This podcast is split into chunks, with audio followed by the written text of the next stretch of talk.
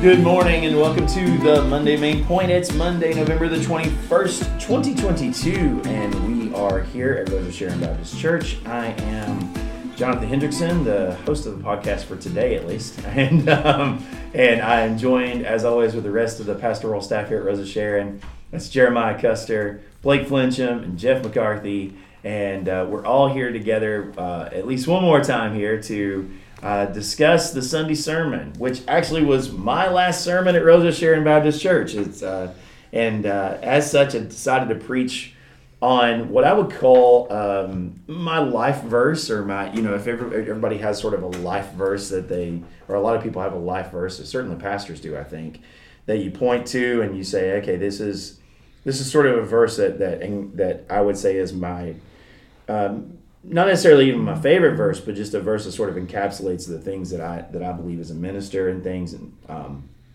and so I'm very passionate about Christian apologetics. Um, that's you know giving a defense for why you believe what you believe.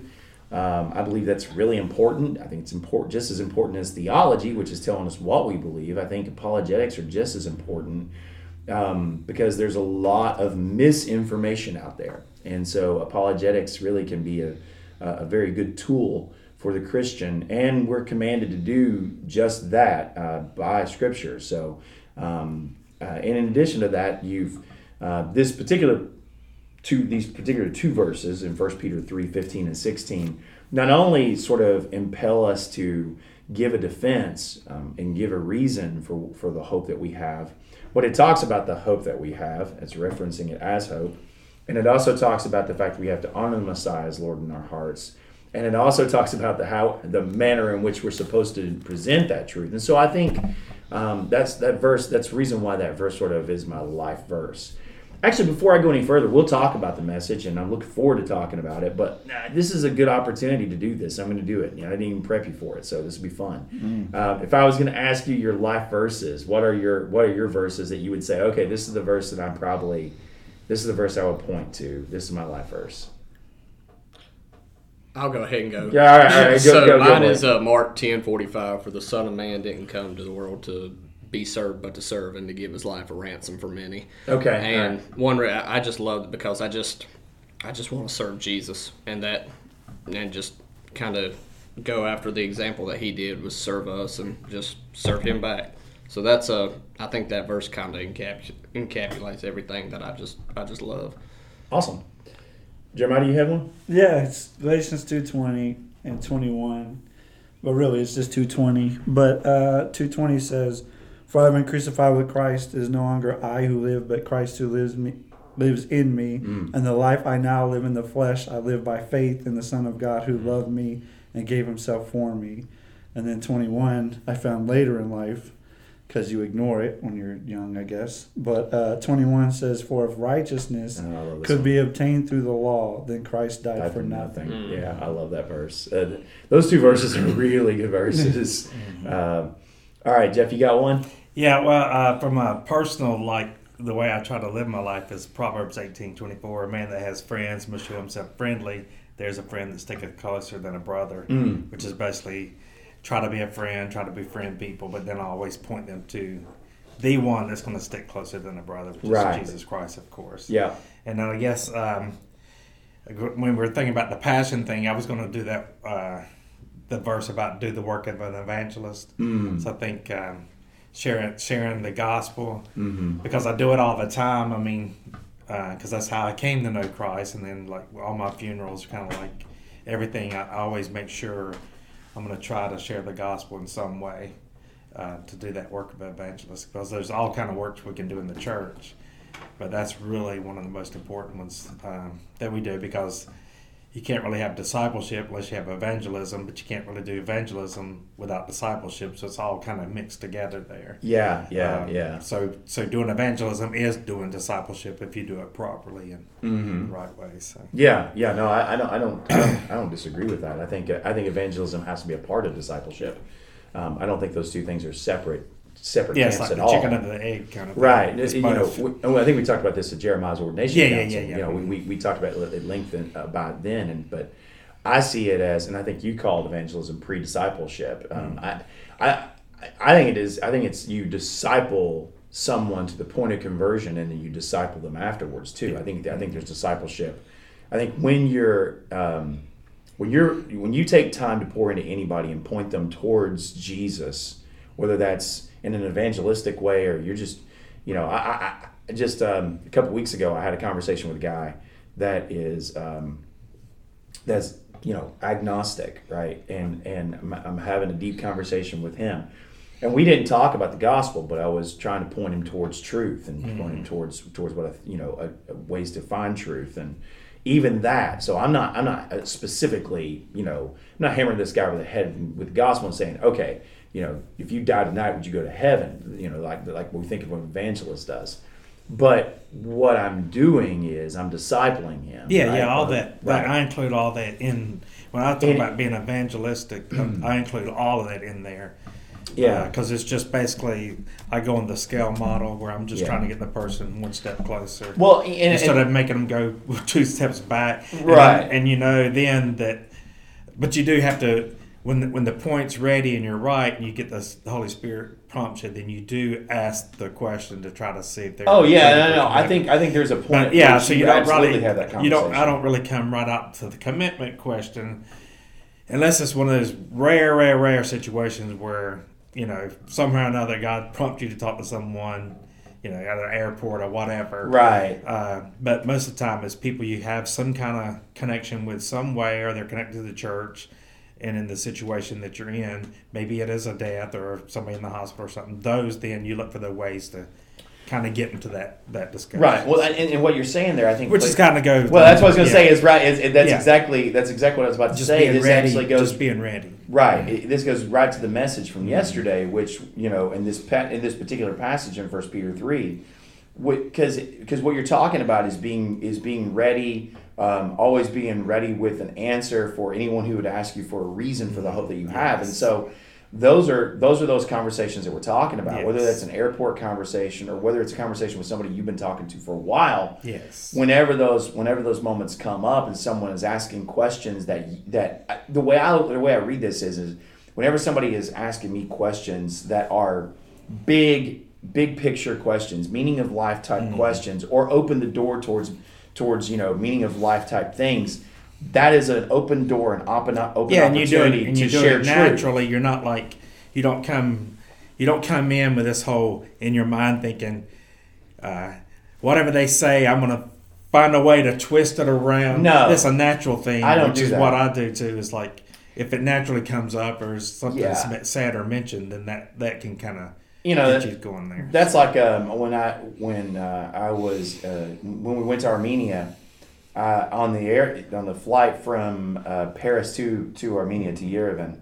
I got seated uh, away from my group, and I was I was seated next to a couple from California who were on their way to Armenia. He he was an Armenian. Uh, his father was an Armenian priest in an Armenian church, and um, you know most of the time these days anyway if you can see it's like next to somebody in the air, in the airplane it, it, everybody's got airpods everybody's got earbuds Oh yeah, yeah we just pop those Everybody in wants Yeah. to avoid everyone. and we you know and it's like leave me alone i'm in my isolation chamber and i'll be honest i do the same thing i'm an extrovert and i don't want to talk to people on an airplane i, I, I just that's not my that's not my Well, I was just flying back from Oklahoma, and that's the case. It is so hard to talk to somebody on an airplane. Yeah, it just it, it you know there's uh, there's people who do it naturally, and I see it happen all the time. And I just I don't know. We, we, we live in we live in a, in a culture that that values privacy. Uh, it- it's funny we value privacy in person in in person relationships, but you know then we make our lives non-private. That's that's another story though. Yeah, yeah. Uh, but anyway, I, I I'm on the plane with these people, and uh, she just sort of became a sort of chatty Cathy and was just wanted to talk talk me up, and uh, so um, you know she she asked what we were doing when why I was going to Armenia, and I'm like, well, okay, I'll just be honest with you and tell you why I'm going to Armenia. And so that opened the door, and the next thing you know, she's asking me, well, what's the difference between what you you know what you believe in Yeah, and so what that- that's- is? that- and I'm like, okay, let's go, you That's- know, because so That's now definitely a God a God moment. yeah, so now, conversation. so now I'm like, well, okay, I'm gonna take this opportunity just to start from the beginning and tell you what the gospel is, you know, and so, um, so yeah, that, that's what you know. That's that, that that that's really what this I think that's what this verse is about, and I think that's the sort of approach you're talking about as well. I guess to add to uh, this verse, and I've said it before, if I if you ask me, you know, my favorite, I've told you before, my favorite book of the Bible is Philippians. Is uh, not even close. Philippians is my very favorite book of the Bible, and my favorite chapter in that in that book. So my favorite chapter in the Bible is Philippians two, um, and and uh, so if I if I were to pick a full passage it would be Philippians 2. And there's no doubt about that. I guess that's that awesome Jeremiah Christological hymn in the middle of it. Uh, it talks about. We've only like preached or referenced it about 72 times this year. I love it. I love it. I, I mentioned it so much. Passage. Actually, guys, I'm getting ready to, at, at, the beginning of the year, I'm preaching all the way through Philippians. Philippians. That's not, I'm, I'm, I'm preaching right through the book of Philippians at Crossroads. So, um, but yeah, that's um, because I, well, for, for, for two reasons actually on that. Because there, it is my favorite book of the Bible, but nowhere else does Paul talk about being partners in the gospel more than he talks oh, yeah. about it mm-hmm. in Philippians, and um, I think that's a good way to set a tone with you. Yeah, it's a great way to you're set. You're just not here as a, a hired it. hand or a contract worker. You're you're a partner, partner in the gospel. Partners, let's work yeah. together. Yeah. So we're going to look and see what it means to be partners in the gospel. But let's talk about yesterday's message because you guys are ready to talk about that, and and uh, I, I I will happily talk about these two verses for an hour with you because I love these verses. Um, um, so I'll just read them. But honor the Messiah as Lord in your hearts. Um, always be ready to give a defense to anyone who asks you for a reason for the hope that is in you. However, do this with gentleness and respect, keeping your conscience clear, so that when you are accused, those who denounce your Christian life will be put to shame. I didn't mention this yesterday, fellas, but I'll, I'll, I'll tell you now. Um, and I actually meant to mention this, and you know how it is. You just you, mm. you got so much that you're already thinking on, you just forget. But there's a but there mm. at the beginning of this. But honor the Messiah as Lord in your hearts, and you're like, well, why is there a but there? And you have to go backwards to verse 14, which I didn't do yesterday. But when you go backwards and you look at what Peter is saying, he's like, I know you're suffering um, you know, you're suffering for righteousness' sake, basically, or, or you that's what you should suffer for. But when you suffer, don't be afraid like everybody else is. Don't you, you don't need to fear what everybody else fears, but honor the Messiah as Lord in your hearts. So the the the this these verses are coming in the context. And I did mention this. These verses are coming in the context of a people group who are suffering for their their uh, suffering as exiles, suffering as foreigners, suffering as strangers in a strange in a strange land. Mm-hmm. They've been forced out of their homes because most of these are probably from the dispersion. He's writing to those from the dispersion, right? Well, what is that? Well, that's where they were dispersed out of Jerusalem, mm-hmm. right, out of their homes into these areas, which are now, and I didn't mention this, are now like modern day Turkey. Mm-hmm. So that's that's pretty far flung from Jerusalem when you look at a mm-hmm. map. The, the, you know, we're talking about areas that are borderline of the Black Sea. Um, so they they were going into these Gentile areas where there probably were very few synagogues, very few temples anyway. But but they're not even going as Jewish people now. Now they're going as Christians, mm-hmm. people who are ridiculed for their beliefs, people who have no friends on either side of the fence. There's there's no friends in in the Jewish circle, and there's no friends in the Gentile circle and the, the, the, the people who are worshiping this pantheon of Roman gods. And so they feel completely alienated, right? And and it's to those people that Peter is Peter's not saying, okay, and it's funny, you know, you, you, you think about it today, if if you had a people group or if you you knew there was a group of Christians in an area, and we have this happen, that where they're they're foreigners and strangers in that land we we sometimes tell people, okay, look, you got to really be careful how you tread here, right? You you you, you need to be quiet. you don't need to don't don't talk about your faith. Um, you know, uh, you know, you just just watch where you tread, right? But Peter doesn't say that. Peter doesn't say watch where you tread. Peter doesn't say uh, be careful who you're talking to. Peter says be ready. Mm-hmm. Peter says be ready. Now he doesn't say go out there and get a megaphone and start blasting. You know, and I don't think Peter would be an advocate of going into these Middle Eastern countries with a megaphone and, and you know proclaiming Christianity. But what he would say is, you know, don't hide who you are. Be ready. and and you need to be ready in these three areas, and that's sort of what I what I did yesterday.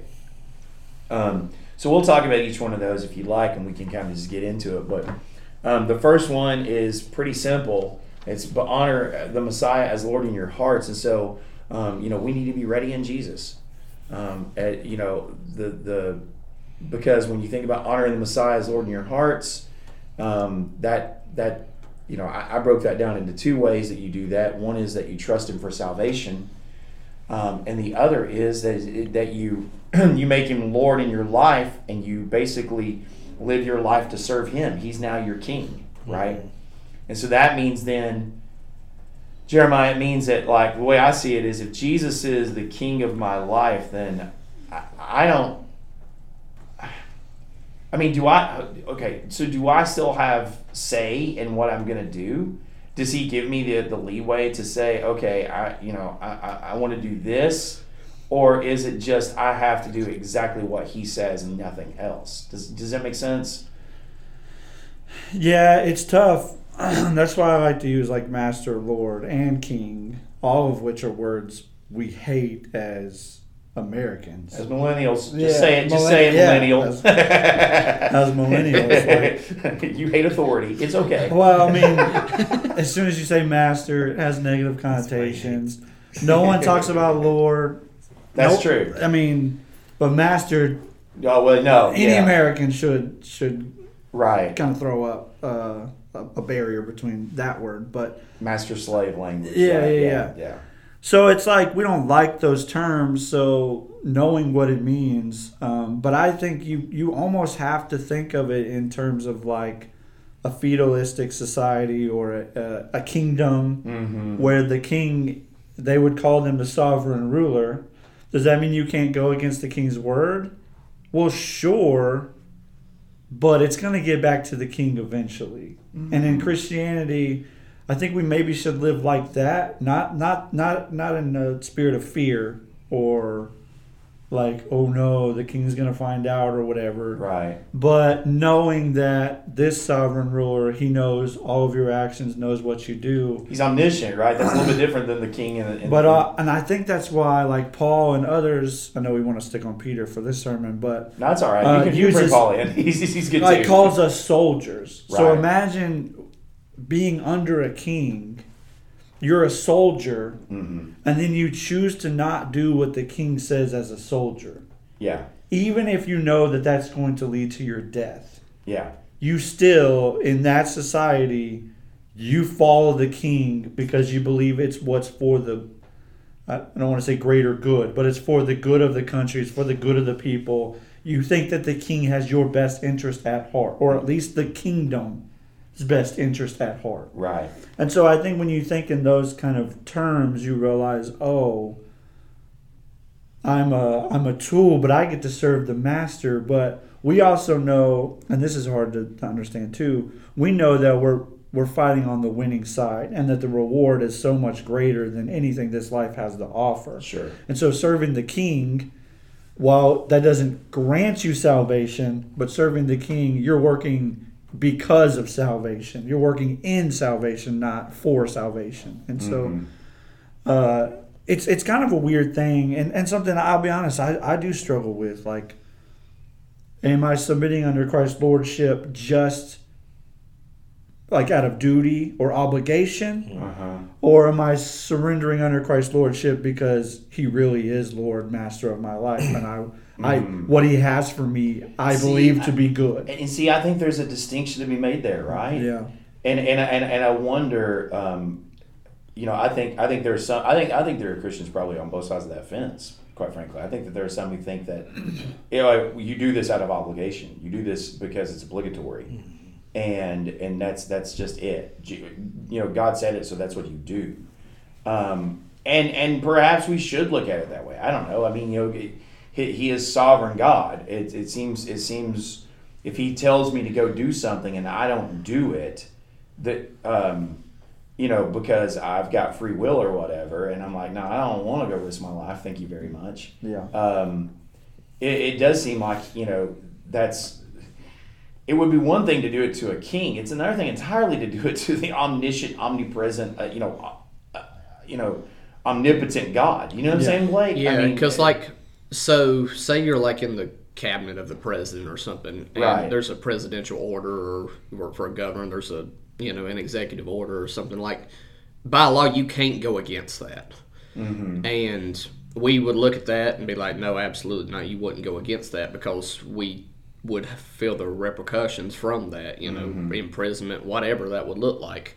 But with God, who is so much more than a president or an earthly ruler, Yeah. you know, this omniscient, you know, all powerful God, we almost don't feel. It's almost like we don't feel the. We don't feel the need to follow it as much sometimes, which is really, really ironic if you think about it. So Yeah. no, I totally see where you're getting at with, with that. Yeah, yeah.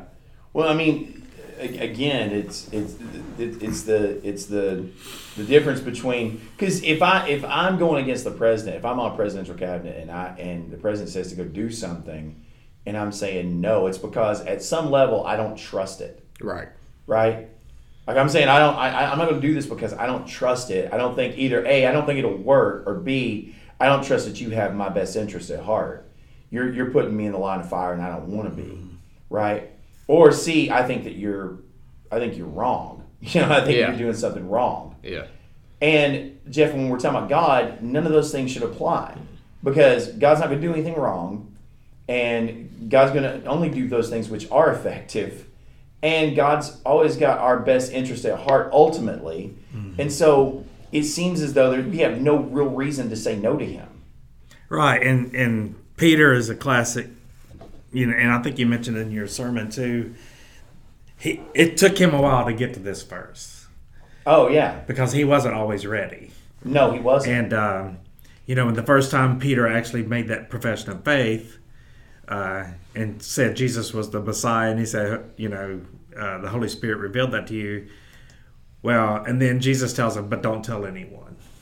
Yeah. so he's like, so I think I think probably in their hearts they knew who he was, but they couldn't tell anybody at that time, even if they wanted to, because Yeah. Christ didn't. It wasn't time for him to do that. But then when Right. the time came for him to do that, yeah. he betrayed him. You know, he Yeah. wasn't really ready. Yeah. So, and the people receiving this letter know it's coming from Peter, and they should know the stories and they should know the background and everything. So now Peter's showing that he this was something that he had to come to terms with to trust the Lord in his heart, so that he would be ready. Yeah. And then after uh, Pentecost, we see that he was ready, and when they told him you can't preach in that name anymore, they're like, you know, we can't obey, we can't obey government. We have to obey God. We we can't not preach in this name anymore. Right, so right. so I think. Um, uh, knowing that kind of gives us the same thing that we're going to make mistakes and we're not always going to be ready. We're, we're not always going to be trusting the Lord in our hearts like we should, but that's okay. Yeah. God can still use us in a mighty way. And I think Peter was just trying to encourage these people that, yeah, he messed up, he made mistakes, but you don't have to make the same mistakes I did, kind Yeah. of thing. So, Yeah. so I think that's kind of like, yeah, it's kind of interesting. It says honor him in your hearts because, um, you know, that's that inward uh, relationship, that intimate relationship that all of us have with Jesus. It's all the same, but it's all different too, because uh, we all have different needs, different wants, different desires, different understandings, but but we still all have that same intimate relationship. Right, It's like right. for the three guys here, they're married. We all have a personal, intimate relationship with our wife, and we can relate to that. But it's all different too, Yeah. because they have different personalities and everything. So, um, I and so if if um if I have the Lord in my heart and through that overflow of that relationship with Him, because the the, the idea which in the second point we're going to get to is is like um, always be ready for those that ask. So in other words, they see something different in your life. Yep. What is the difference? Right. For him, he's saying, make the difference. Your relationship with Christ. This first point of yours if they see that that there's something different about you you're living your life differently you have a different attitude um, it's because out of that overflow then they're going to ask you hey there's something different now Yeah. you the lady on the plane was like she wasn't personally looking at you as a different person but but her religious background compared to your relationship background Right, right. what's the difference here Right. you were able to still give that answer so. Yeah, yeah.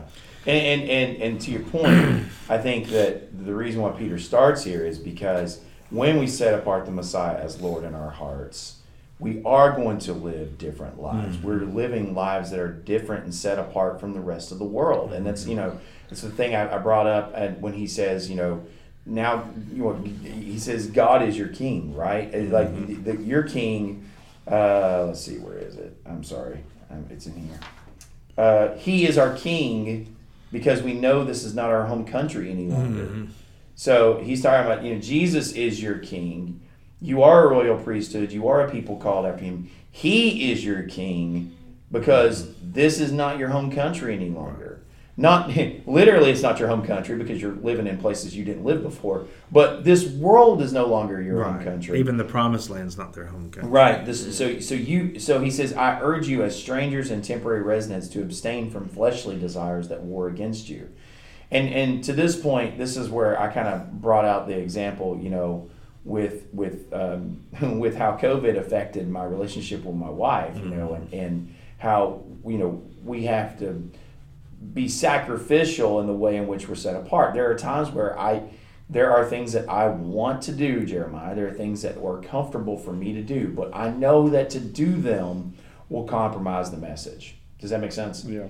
And and and I think that the problem is is that we forget that and we think well the message is strong enough that even if I go and do this, it's not going to compromise the message. Because the message is so good. The message is so strong. Truth is truth. And so even if I go and, and do this one thing, it's not really going to compromise it. Yeah. Do, do you, you know what I'm saying? And so it, so it, so then it's okay for me to quote get in bed with the world and not worry about whether it compromises it. Yeah, and I think um, two two reasons why I like this verse and why I like where you started with this verse: "Be ready in Jesus." But then it, it talks about that hope that is within you, mm-hmm. and so basically the first kind of point Peter wants you to get is, hey, make sure that your hope, your true, lasting, ending hope, mm-hmm. is in Jesus. Mm-hmm. Right. because when it comes time when someone is asking for the hope that's within you or when it comes time for you to share with your kids like hey why is it that you get out of bed every morning? Why do you show such optimism in times of like immense struggle? And just those types of things like this hope. What you're going to do is you're going to share your greatest hope in life Mm-hmm. and i think peter wants you to make sure that that is jesus Right. if there's a greater hope if if you have otherworldly things that you're pursuing if you if you find your greatest hope or or you get out of bed in the morning for a b c or whatever whether whether it's your job or for the next paycheck or for the weekend or whatever it may be well when someone comes to you and asks you about your greatest hope you're not going to talk about jesus Right. you're going to share what you think is the greatest hope yeah. yeah. and ultimately, if it's anything other than Jesus, it's just false hope. Mm-hmm. Yeah. It's just this illusion that you've bought into. And I think that fits into your illustration, your COVID illustration. Mm-hmm. Like, like you could uh, uh enjoy all the pleasures of Right. your marriage, Right. right? But ultimately, your greatest hope for your marriage lies deeper than that. Yeah. Um, yeah. Yeah. and your greatest hope for the message lies deeper than that. Right. And so this hope that's within us should flow out every area of our life. Like Mm-hmm. it, it should kind of be an overarching like priority one where everything else flows from that, like webs down uh, from this this hope that's within you. And so I think that's where Peter wants you to to see and I think you did a great job starting your message here talking about this hope like be ready in Jesus. Make sure make sure you get this right or everything else is not going to flow correctly. It's going to be kind of discombobulated and you're going to be How can you share what you know if you don't know? You know, if you Yeah, don't know yeah. something, right? And how can you? you're going to share something. Right. I really believe that. You'll Right. share something, it'll just be false hope. Right. Or and, and, and, and how can you love as you have been loved if you if you haven't experienced that first? So like yeah, it has to start. It has to start. You're right with Jesus. And and and Peter makes no. But, you know, Peter knew that too. Um, you know, it- it's why he says, but but um, but honor the Messiah. He's talking about Christ there as Lord in your heart. So you get that right first, and then out of that, and and I'll tell you, I think that Blake, there are times where even apologists get this wrong because what they do is they go into these d- debates, they go into these discussions they have with people, and their hearts aren't in the right spot. They haven't honored the Messiah as Lord in their heart. They've not spent any time with Him in the Word. They're not spending time with Him in prayer. Their relationship with Jesus is not what it, you know. And then they go in trying to make a difference in people's life. You can't make a difference like that. Does that make sense? I mean, you you you have to be in good relationship with with Him in order for you to in order for that hope that J- Jeremiah was just talking about to be to be real. Yeah, and if you're if you're defending the faith, um, say you are an apologist that, and you know you're going up against a very well known um, critical scholar of like the New Testament or uh, you know the Old Testament or somebody who's very uh, iffy towards Christianity. Loving God and loving neighbors got to be the primary reason that you're doing this. Yeah. So that the gospel can be known can be known in a loving way. Um, not to go win an argument, but the ultimate thing we can think about winning arguments so much with like defending the faith. It's like, well, let me prove you wrong here. Let me prove you wrong here. When really, we should be pushing them, reframing that in our minds more in a way of let me push you towards Jesus closer. Yeah. And let me show you the one who has the answers to your questions and who will ultimately change your life because I can't change it. Mm-hmm. You know, no Christian can change it, but God can change it. Um, he can use our message, but doing it out of love, I think, would be the best thing for. I really you know, like with- I, like the way you phrased the- that. I, I like the way you phrased that because um, you're basically saying what what Peter is doing here is he's creating a framework in which we can do apologetics by loving God first, right? Yeah. But also it has to also be within that that that framework of loving people, and that's what he does on either end of this, being ready to give a defense.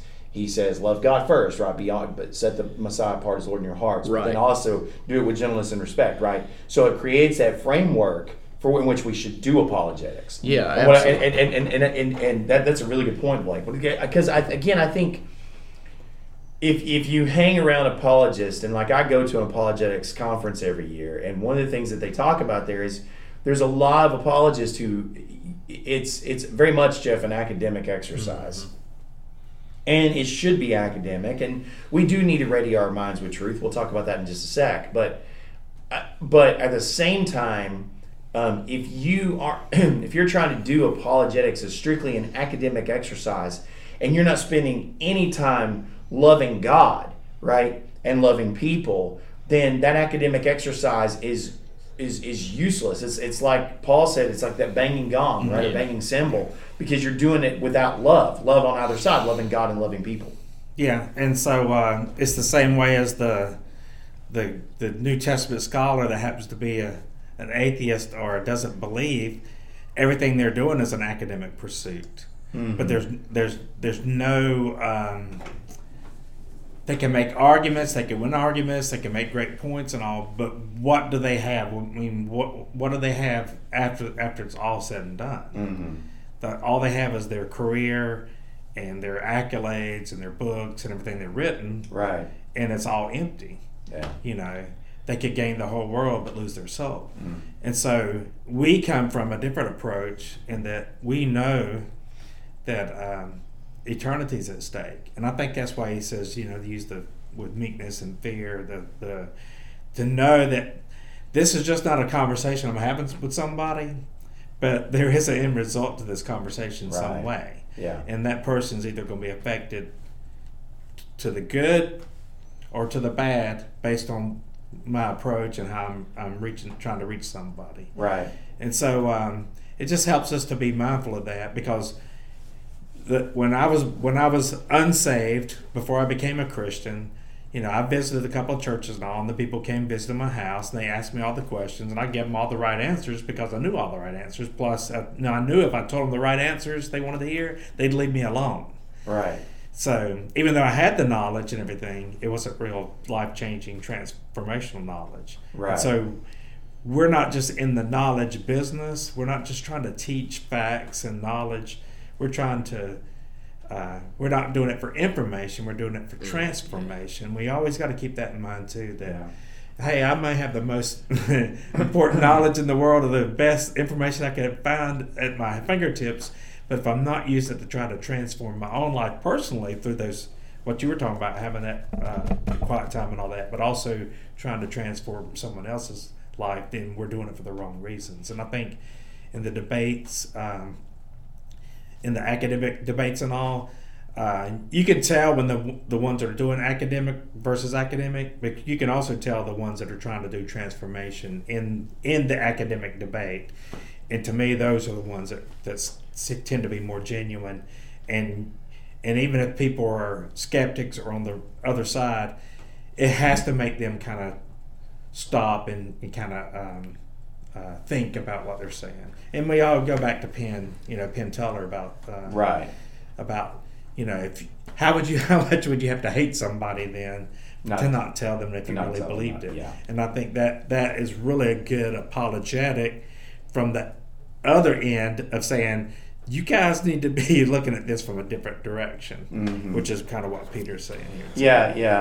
uh, to, to sort of um, um, expound on something you said a minute ago, I, I- I've, I've always heard that the longest distance in the world is the, the, the distance between the head and the Mhm, heart. right. You know, that's what, 12 The inches or 18 inches or whatever inches it or is. whatever it is. You know, I can remember, like, I can't remember exactly how many inches and I haven't measured. But yeah. depends on how big your head is Yeah.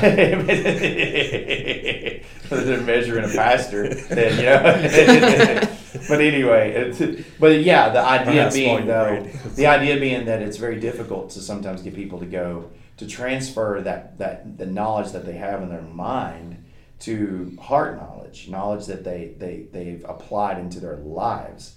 Um, because there's a lot of people who have all the right answers or know all the right answers, but just haven't applied those answers. And we've all had uh, people we've talked to throughout the years in ministry, and if you haven't done it yet, you will, where you're you have those people That is, by the way, the most frustrating conversation you can have. yes, The most frustrating conversation you can have as a pastor or as an evangelist, as somebody who's trying to make a disciple, is the one where the person knows knows the gospel, believes the gospel, but refuses to apply the Mm-hmm. right. gospel. Hadn't, hadn't And it, it's like it's it's a very difficult and frustrating because they're wanting more information, more information, more information, more information, instead of saying do something with the information you got. Let it transform your life. I had a guy, and as far as I know, I think he di- I think he died lost, Mm. but he knew.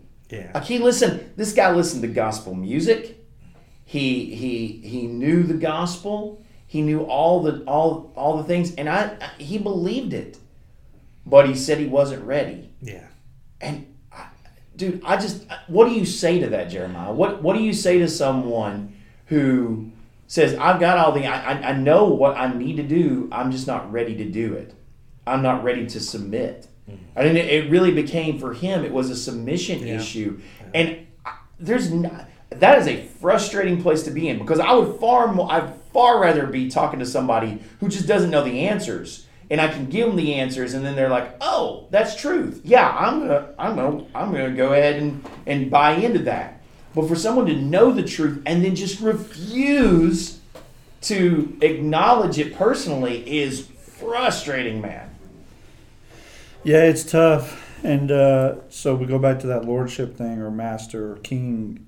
Like if if we have these struggles, um, like understanding what lordship means and Right. whether I should submit. Just imagine someone who who hasn't made him their lord. They're looking at it from the outside, like, oh, I don't want that. Like right now, I can do whatever I want, and I think what what I want is what's best for me. And so they have that like messed not messed up but faulty perception and we, we can make fun of millennials right when we talk about authority I was kidding, by the way. no no no no, no. I was being mean. It, it's it's important to, to know this about millennials so millennials because we all believe right like with with blake's example of the president um, and you're in the cabinet or whatever president gives a presidential order you have to do it Mhm. As a Christian, we would say, no, you don't.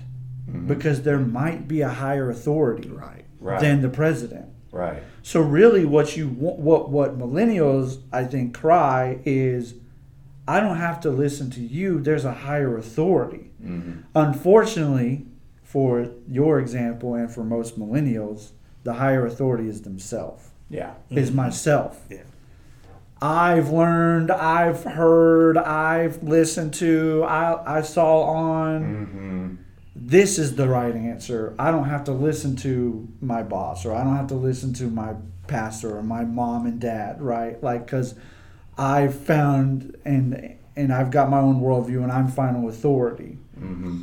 And I know I've went on like a rabbit trail here, but uh, to be honest with you, the the person who knows everything and just doesn't even believes it, like in their head believes it, Mm-hmm.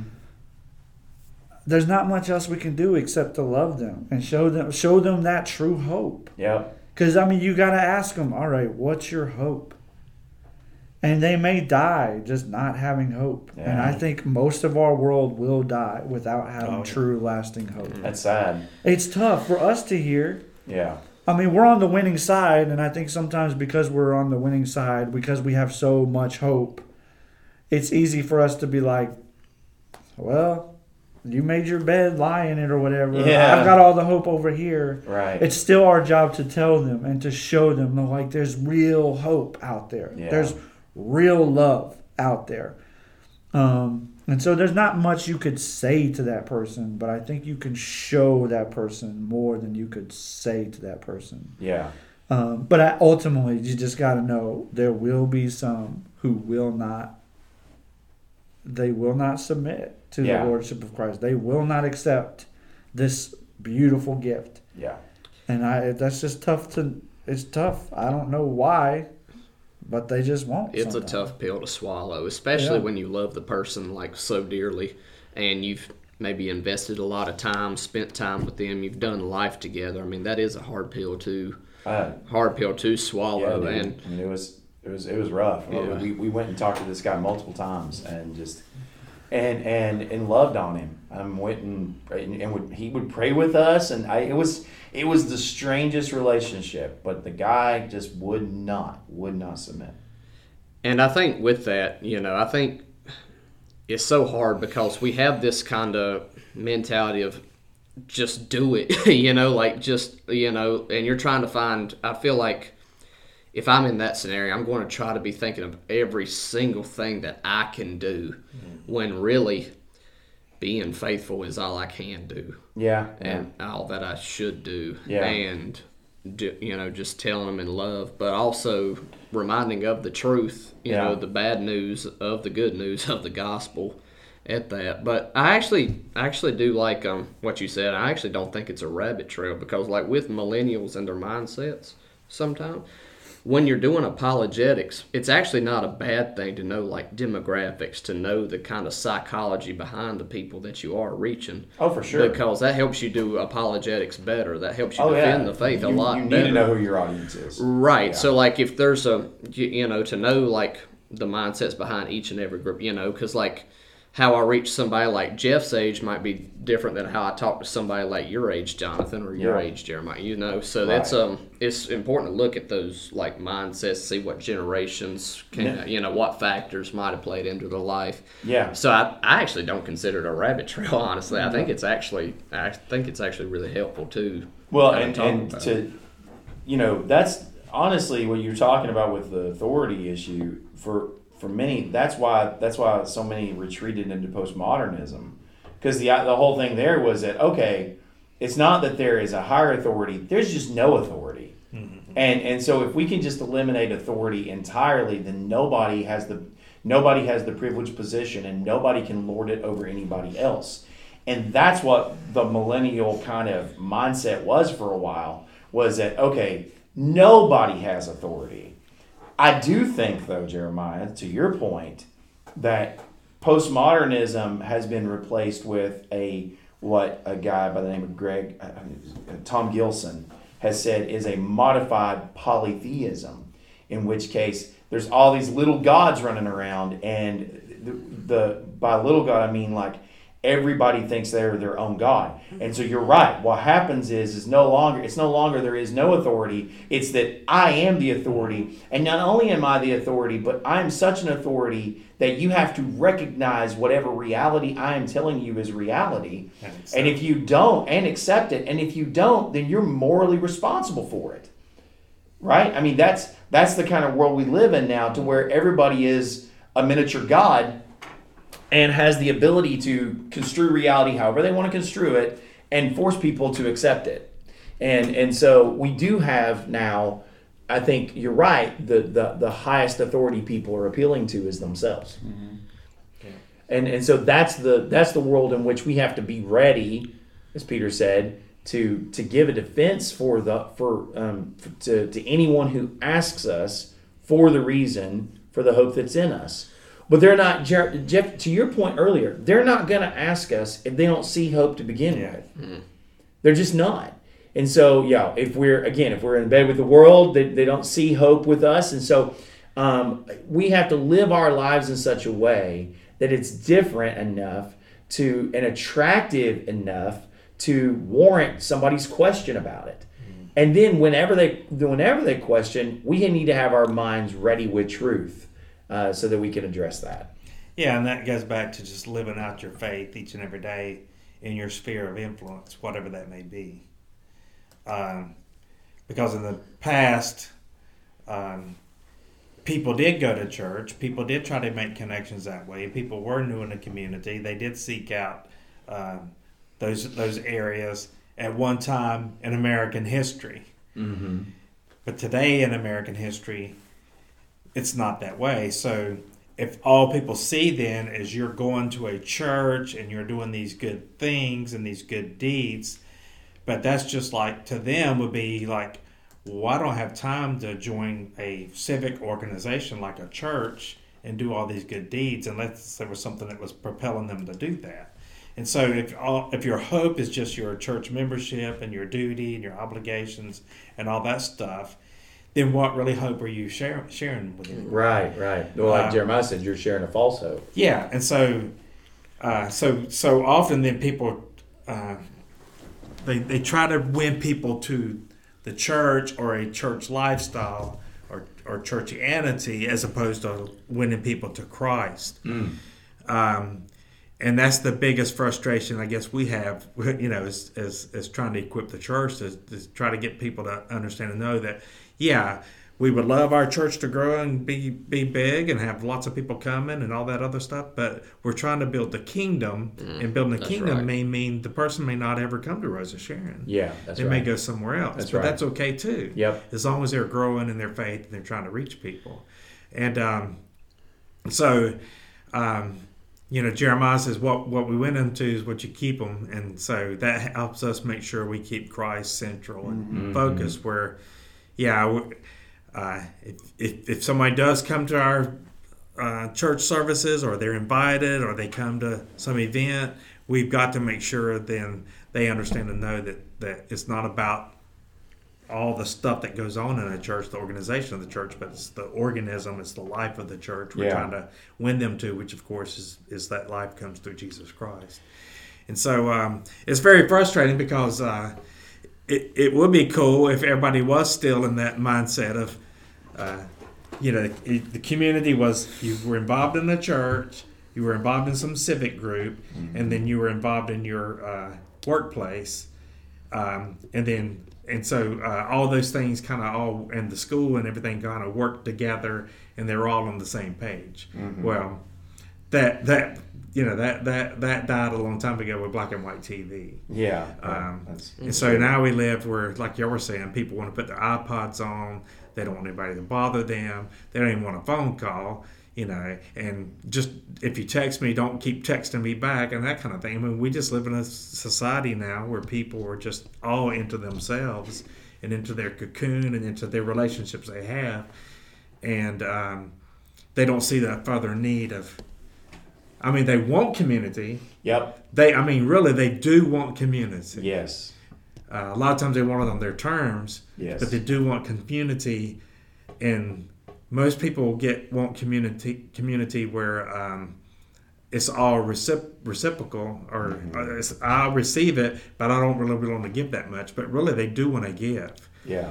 but they want to make sure it's for a purpose and a reason and a greater cause. Yeah. And so we really have all the answers that they're looking for. Yeah. It's just how how how we reach them and how we can get them involved uh, is the is the number one question in the world. I you know I went to that um, ordination and the young man that's being ordained. He's actually uh, his father and mother were missionaries to Cro- Croatia, so he's from Croatia, and now he's been living in America for about uh, he's going to seminary. So uh, this is culture shock to him, but but his dad and he and his dad both are very pessimistic because they're like they're seeing America as y'all are y'all don't see where you're headed. I mean, it's bad, but you're getting ready to become Europe, which you know. Uh, where you may have a church of 10 people in a city of a million people. Yeah. And that's it. Yeah. He said, that's where we're headed. And they were very pessimistic, which kind of made me thinking about, well, where's the hope in that? Mm. Uh, you know, uh, we got to still have the hope. And because, like Peter's like, these people are going to go off somewhere and they're scattered. They don't have family. They don't have friends. They don't have a temple. They don't have a synagogue. Um, maybe they don't even have a job or means to take, and then they could become very pessimistic. Yeah. But they're trusting in the Lord, and so if they're uh, gleaning somebody's field for some food, and they're happy about it and they're appreciative of it, then the guy that owns the fields will say, you know, why are you so happy? I mean, you could have been in Jerusalem, you know, in your own field, and maybe you were, you know, maybe he was like the, a, a chief uh, ruler or something. Now he's gleaning in a field uh, to survive. So, um, you know, I think we just bought into our culture so much, and we kind of combined our culture with Christianity uh, in so, so many ways, and so and then the politics kind of got m- melded in there too. That um, we have forgotten really.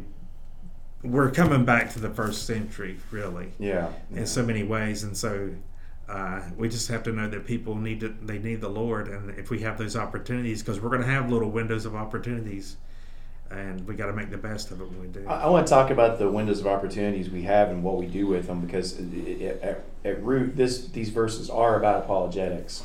And it did say something yesterday that some people would probably that some people might take, uh, you know, m- might uh, disagree with Jeremiah, and and and that's that. Um, I think that that when Peter's talking about being ready to give a defense for the you know uh, to anyone who asks you for the reason for the hope that is within you, that we need to ready our minds with truth, and and I made the point that I talked about having your minds ready for action, but then the other verse that that he mentions is uh, um, oh, where's the part? There's there. I'm looking for it. to proclaim hope. Well, yeah. Um, proclaim the praises, but there's also I was looking for the. Oh, I think I actually talked about it in the third point, but the idea that it has to be on something other than. Uh, that it has to be on truth. It has to rest on truth, right? That you you can't. Um, oh, that's what it is. You can't silence ignorance with with with with just experience. Yeah. And I talked about That's um, good. and I talked about yesterday how my experience with Jesus is going to be different than your experience coming to Jesus. And so I can't use experience as a standard by which to measure whether or not you, you know your your relationship is where it needs to be. There needs to be some other thing that's more objective and and truth is objective. We live in a, in, a, in a culture, though, that pushes back against that mindset and is elevating experience to the level of objectivity, or non objectivity, but certainly to, to where experience becomes this arbiter of truth, right? And, and I know that there's probably some people who would disagree with me on this because I think that there are some who say no, experience matters. And there are some apologists who are you know, for lack of a better term, experiential apologists, right? They, they say that that a good apologetic is just your experience, your testimony. Um, what do you think? I mean, is it a mix there, Jeremiah? Do we need to do do we need to have more objectivity in what we're saying, or because our culture is more about storytelling and more about experiences right now? Do we need to move our apologetic to more of a post postmodern approach? This idea that we, we spend more time on experiences. I mean, someone as uh, you know, uh, this isn't this isn't this isn't something that um, uh, is is is uh, unique to us. Soren Kierkegaard, who I'm sure you've heard of before, Kierkegaard it, it had this same issue. And he basically said that, that it's experience. I think it, it, it's an experience. Until you experience it, you can't understand it. And so um, the, the whole idea is is it, we need to elevate experience. But where where where's the balance here? I mean, it, it might be a personal preference, but I'm just curious what you think. Um, believe it or not, I'm actually pretty passionate about this um, because you got to understand the era by which I grew up. Like my youth pastors and the popular speakers, like a youth camp, Mm-hmm. were all what I would say experience driven, illustration driven, and story driven Mm-hmm. and it didn't work for me. I remember like being I would I remember going to youth camp and everyone around me was like crying and they'd have like this out of body like Right. really what I thought was passionate experience and I would see it and be like well I'm not experiencing that so obviously this isn't for me or it's not working or Yeah. whatever. Yeah. But then I also remember thinking, dude, I'm gonna go to school with this girl next week, and she's nothing's gonna be different. Like, Yeah. you know what I'm saying? Like, Yeah. Yeah. like she does this, or the there's the the girl that you know is gonna rededicate her life every year. you just know it's gonna be like day two or three of camp. Right. I, I'm, I'm saying girls, guys do it too, but we're less like like expressive, it- expressive right, about Yeah. Girls go Yeah. down with a cadre of, her, of their friends. They're all crying together. Yeah, yeah, yeah. You know, 'cause she just went through a breakup or something too, right? And I think and, and, and, and so they're all kind of coming around her, and, and she's ready to rededicate her life. Yeah. No, I, I, I get what you're saying. And I remember, I think God used those experiences for me growing up because I hadn't surrendered to ministry yet.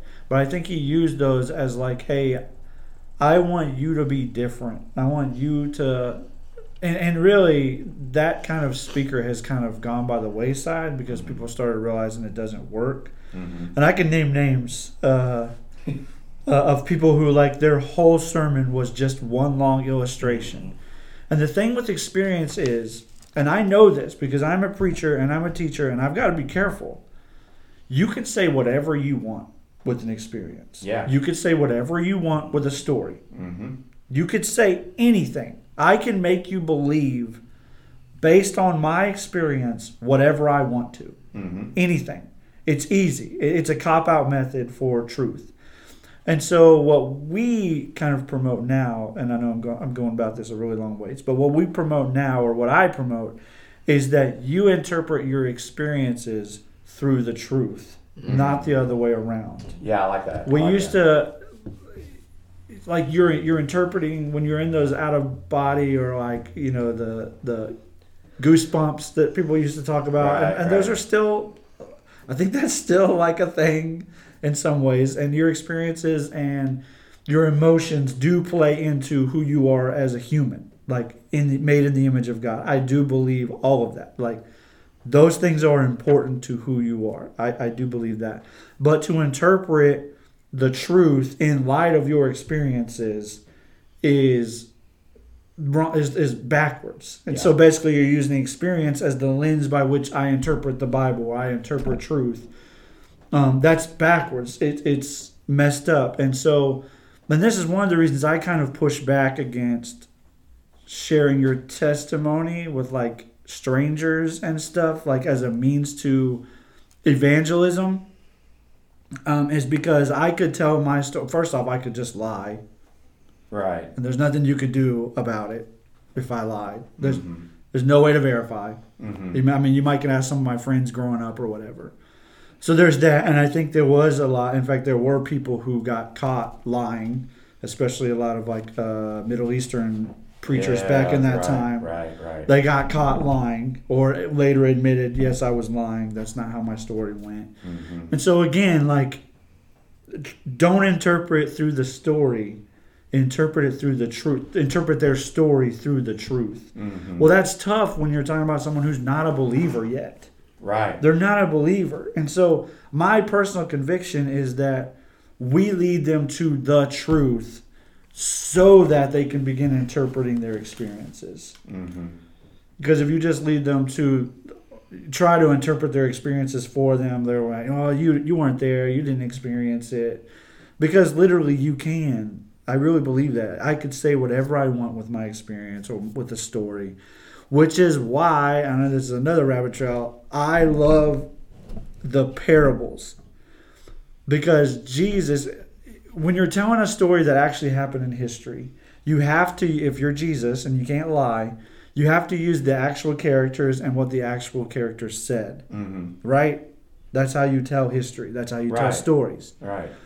But Jesus tells stories and he uses the characters he wants. He creates the characters hmm and he uh, he allows the characters to say what they want, and that's why it's so powerful when you get to stories like the the Good Samaritan, for instance. hmm Jesus didn't have to use a Samaritan for that story. He chose to use a Samaritan for that story. Right. He could have used a story, right? And I know I'm like rabbit trailing, No, no, Um, this is good. but but uh, so those stories like you want to you want to understand what is Jesus trying to convey because he got to choose the characters in the story. When you look at like Zacchaeus, that's a true story that actually happened. hmm So like he's limited by what actually happened. So it's just a, a means of interpreting scripture, but always not.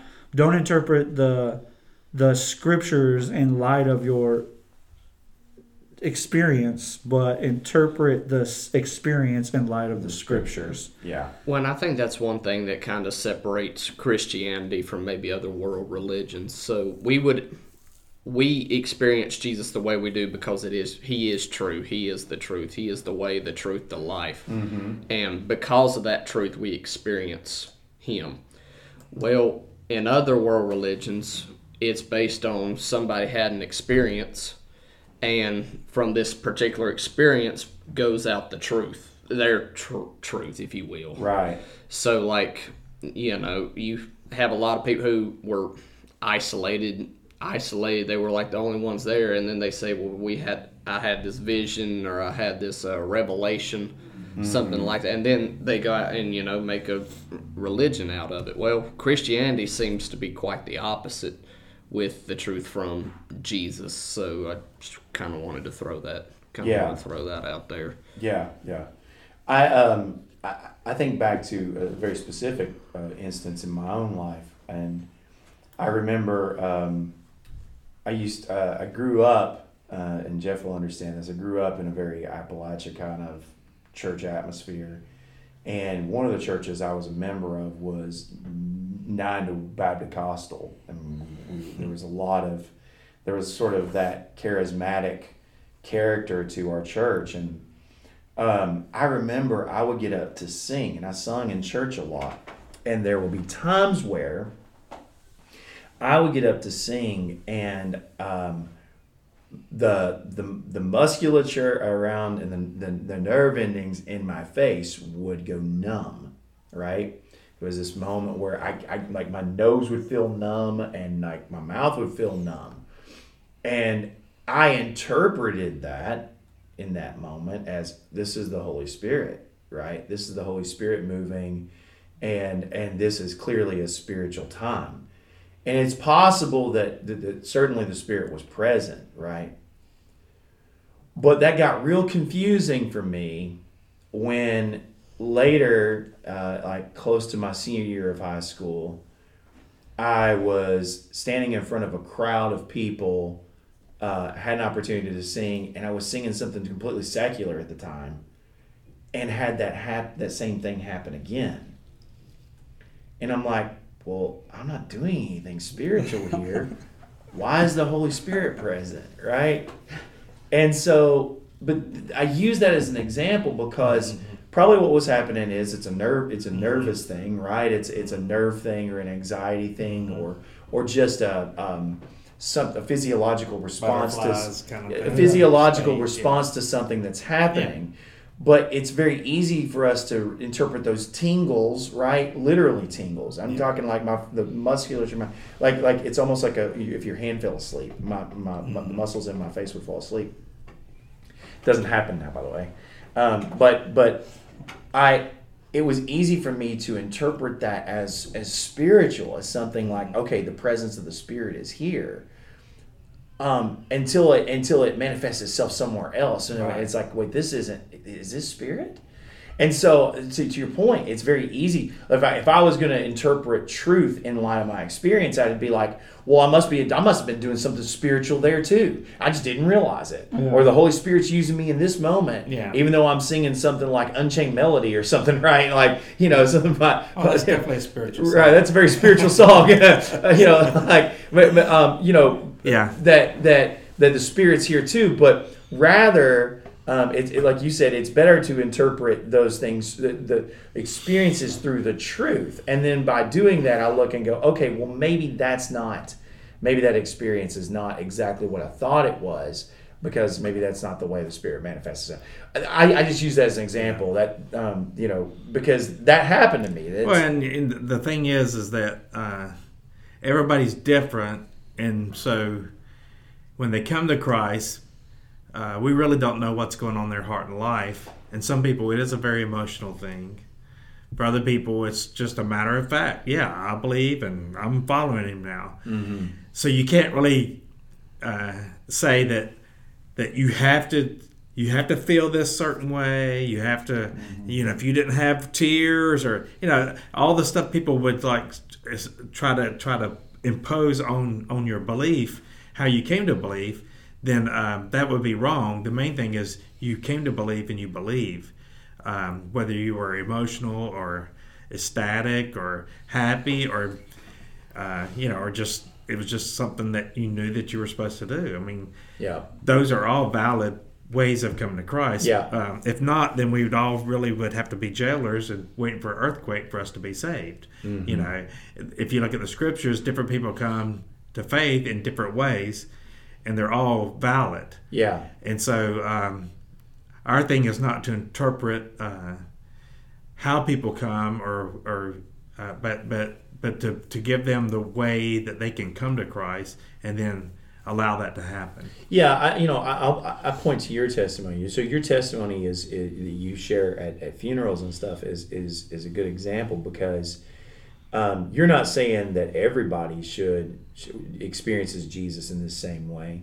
This is how this is how I came to it. But more importantly, you, you you always point back to the truth. It's it was it was Hebrews. It was reading Yes. through Hebrews Yes. and remembering the, the, the that, that sinner's prayer and the gospel that had been shared with you, that's what changed you. Yes. Not the experience itself. Well, and seeing Larry living this verse out, Mm-hmm. the hope that was in him, like you know, why you why are you acting like that, man? Right, You know, right. seeing his faith and all that was really he had a big impact that kind of moved me in that direction of coming back to God and finding faith and becoming Right. a Christian, but a but real believing Christian. having said that, I will say that your story is a compelling platter on which to serve that truth. And, and I think I think there's nothing wrong with using stories and experiences to convey truth as long as like you said we're not using the experience itself as as truth or as a substitute for truth. Well, and I make sure I don't try to make it an emotional appeal.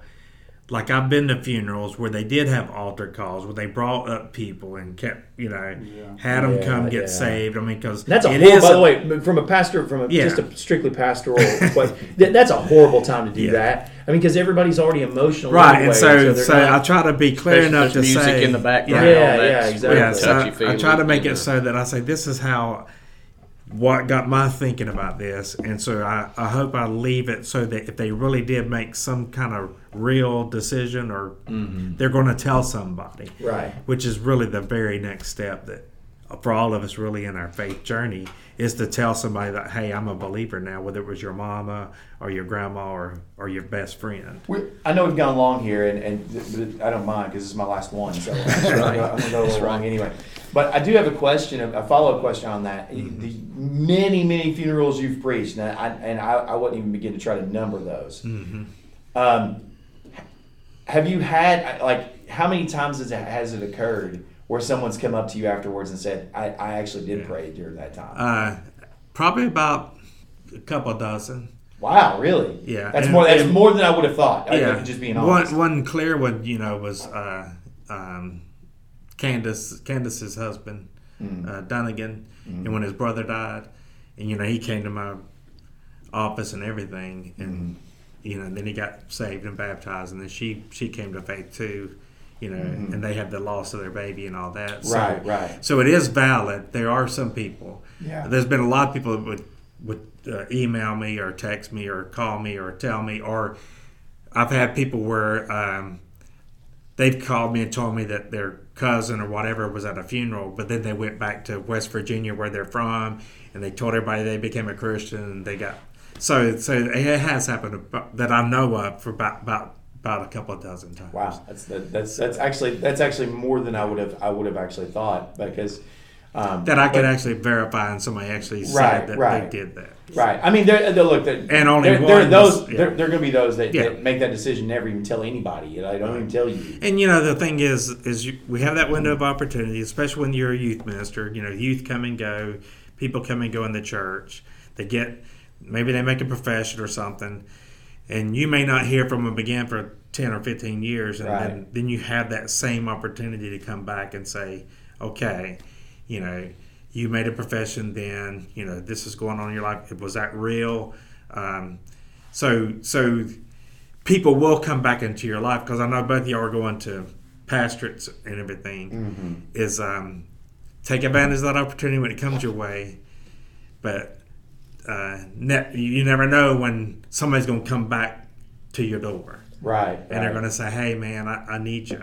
right, Um, you know, maybe it was a premarital thing, and now they're breaking up, and they their their life's a wreck, and they're coming back and saying, "I I, I don't know what to do." Right. So so those times are going to come, and so you just have to be ready. yep, yeah, And uh, maybe ready. you didn't lead them to Christ then, but maybe you will later. yeah, Or maybe you did lead them to Christ, and then they become a full member, and everything's great. Or maybe they you know move away. And you find out later on, yeah, they're part of a church somewhere else and all. Yeah. But you, you just don't give up on them, but just know that you just have that window of opportunity to, to try to have an impact in their life in one way or another. right. So Well, look, like I said, we, we went extra long this time. It's it, we've gone twelve minutes over the hour, so but um, but I've enjoyed the discussion. We didn't even get to the third point of this message, but it's Well, we okay. skipped- we- we well, tapped- it's we okay. tapped on it a little We bit. did we did touch You're on it, but Yeah. it's okay because um, we we talked about. I, I, we, we use Monday Main Point to do the thing that I love to use Monday Main Point to do, which is to talk about some of the areas that I couldn't, I either couldn't or didn't talk about during the message. Um, you know, and, and and also just sort of the practical ways in which the, these these verses play out in our lives. It's what we want to use this podcast for. Well, this is my last. Uh, this will be my last podcast with you for a while, anyway. Maybe I'll come back and do a guest appearance or something on occasion or something. But um, uh, so thank you for listening to our podcast. I know Jeremiah and Blake and Jeff will keep this going, and uh, uh, you'll still get to hear from them. Uh, but it's been a pleasure to be the host of the podcast and to uh, to see the podcast um, sort of become what it is, and that's been a lot of fun. And so, thank you, thank you for being a listener to the podcast. And uh, of course, if you have questions, uh, we always tell you you can call us or email us at rosbcpastors at gmail.com.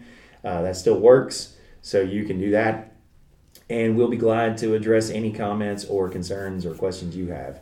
So, I don't know what you're you're going to preach on. Uh, the uh, sun was rising as Jacob left Peniel. yeah, you're going to talk about Jacob and uh, Jacob getting his hip dislocated. Yeah, because my question was, Do you know I what Peniel means? It yeah, the face of Face God. of God. Yeah. Yeah. So, but here he named it after the after the facts. That's right. Okay. Yes, Um, he did. But yeah, so my whole I've thing seen was God's face. why? I mean, why did he make him limp? You know, Yeah. could he still have done the same thing without making him limp? And so that's kind of the question I'm going to try to answer. Interesting, interesting. Well, I, I love I love that story, and I've I've preached on that story before too. So um, I, I I love I love the the the the things that are going on in that. So I, I look forward to hearing that one. All right, well. Hopefully you'll be here to hear that in person, and uh, we will catch you on the next one. So, again, thanks for listening, and have a great week ahead of you. So long.